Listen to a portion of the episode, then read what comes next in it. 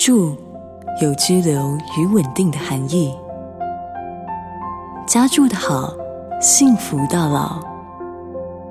生阳建设和您聊聊住的美学。家和房子有什么不同？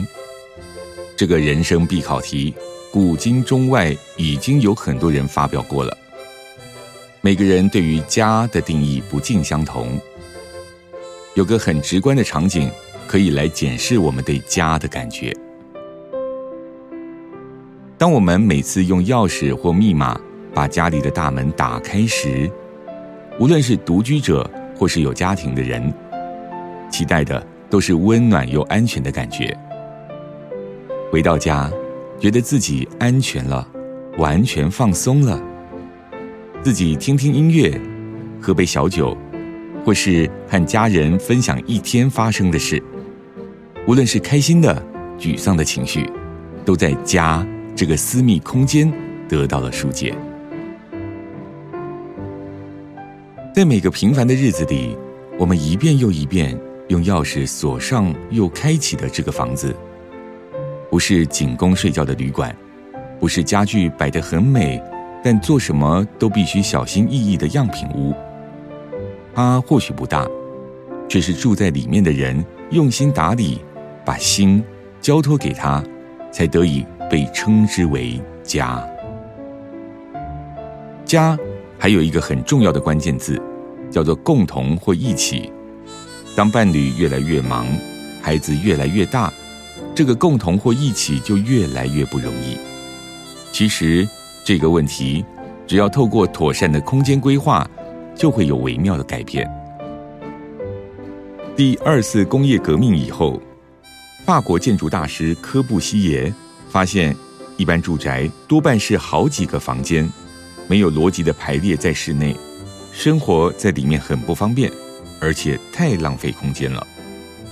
科布西耶运用了一种叫做环形动线的概念，来改善这个问题。一九二三年，他在瑞士莱芒湖的湖畔，为他的双亲建造了一栋小别墅。这栋小别墅是长形的，里面要塞进卧室、起居室、客房、浴室、楼梯、走廊等等空间。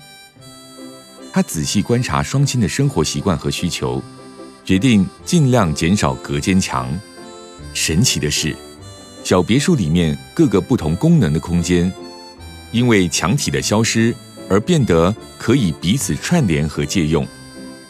妈妈做家务的时候，只要顺着环形动线走，不必来来回回进出家里的不同空间，变得更有效率。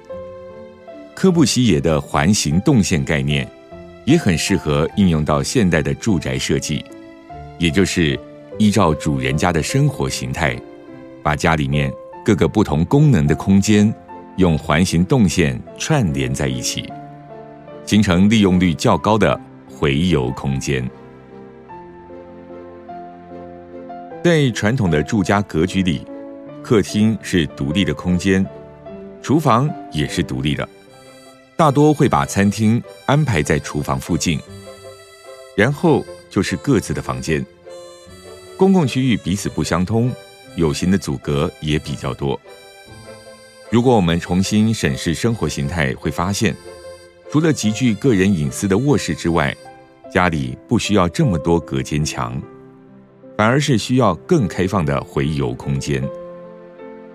科布西耶的回游空间，就是透过一些室内步道，把属于公共区域的客厅、餐厅、厨房、书房等空间，巧妙的连接在一起。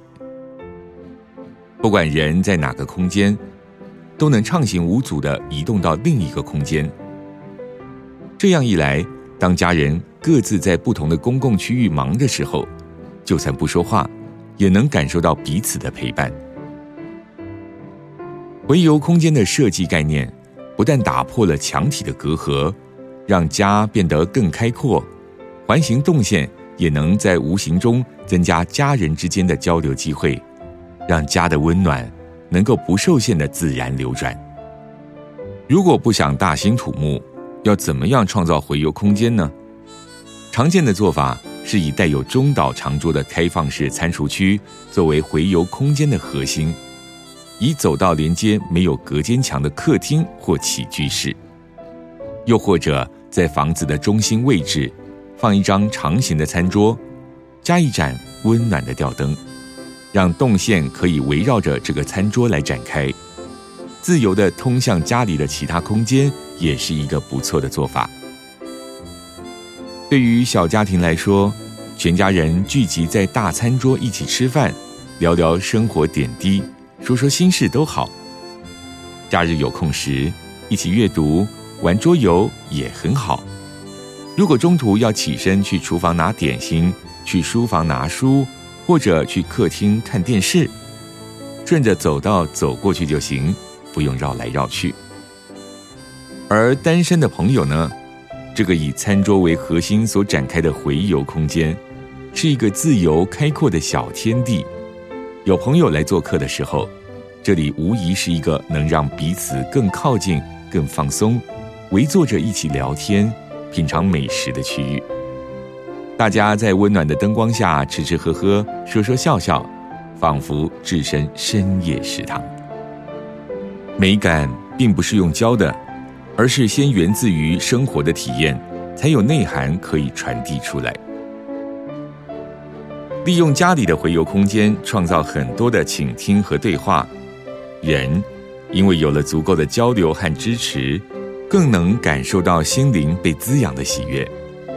这样的家，或许不是我们的来处，却会是我们最美的归宿。